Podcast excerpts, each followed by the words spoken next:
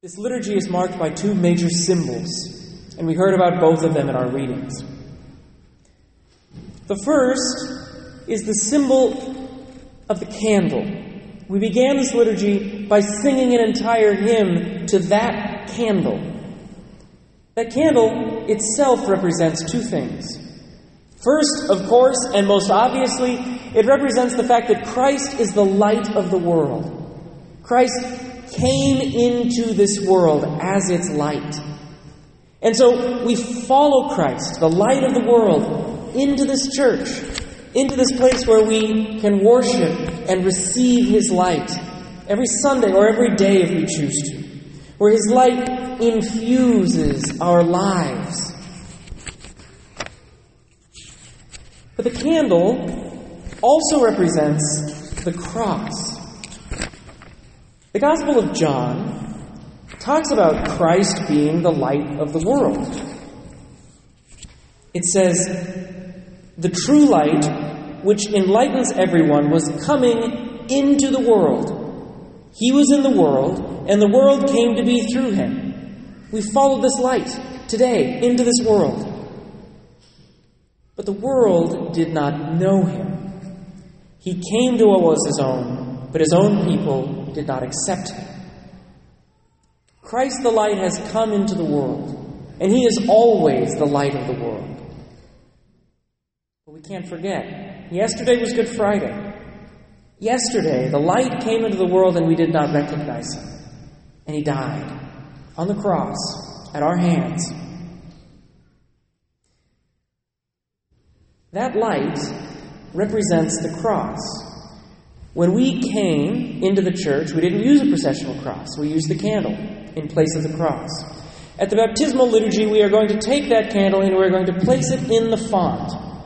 This is an allusion to an episode that happened in the book of Kings, I believe it was with, with the prophet Elijah, where there was water that people couldn't drink. And he threw into that water wood. And after wood was thrown into that water, the water was purified and cleansed. This candle will be placed into the font to cleanse the font, just as the cross was placed into the world to cleanse the world. The light of Christ, who conquered death, that's what this night is all about. The light of Christ conquered death is with us this evening. He's with us in this candle. He's with us on the cross. Both are true. But even as that candle represents the cross, even as it represents the death of Jesus, more than anything else, it represents the resurrection of Jesus.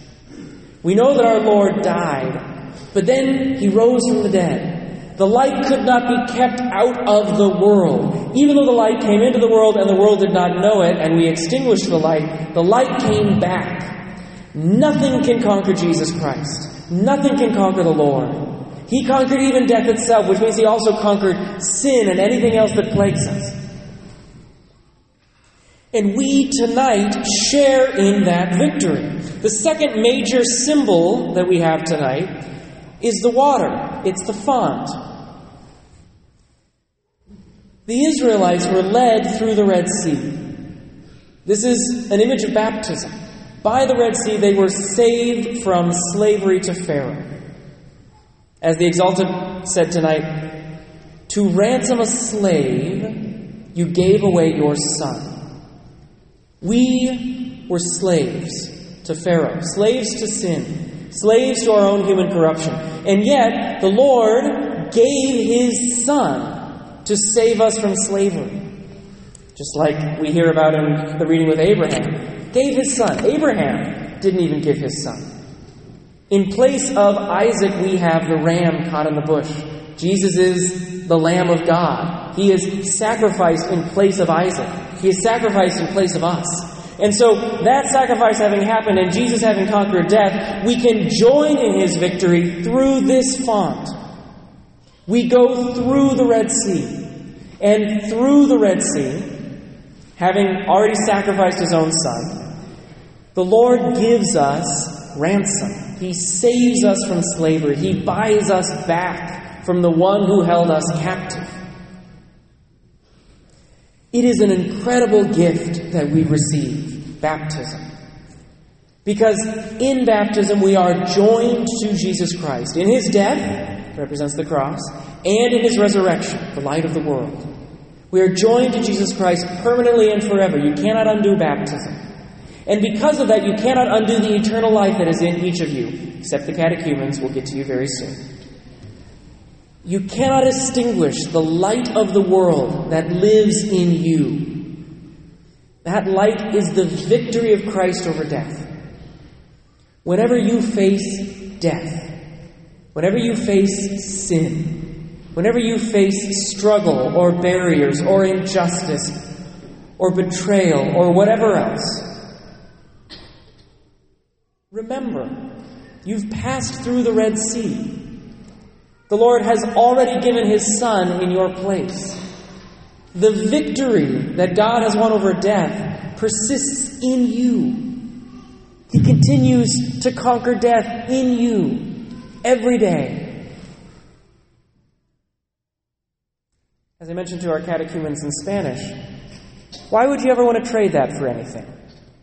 If the Lord has already conquered death in you, if He's already risen from the dead in you, if He's already given you permanent eternal life, a guarantee through this font, why would we ever want to return to the world of sin and death?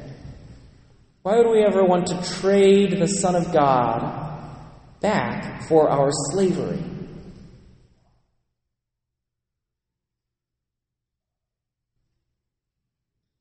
We must keep vigilant against the evil one and against the temptations of this world. Because the Lord has given us the greatest gift we will ever receive that is eternal life. We must fight diligently anything that would threaten that life. Because we know that the Lord conquers all things, including death. If there's any loss, it's because of us, because we will not let Him conquer the final sins, the final death in us. You being here tonight is a powerful reminder of the fight that you fight and the victory that has already been won. May we tonight in our catechumens see again our own salvation. May we see in them the resurrection of Christ in our own lives. And may we be refreshed and renewed in our faith, hope, and love, in those great virtues given to us by God, so that we can go out into that world and continue to allow Christ to conquer death and to save all people through his resurrection.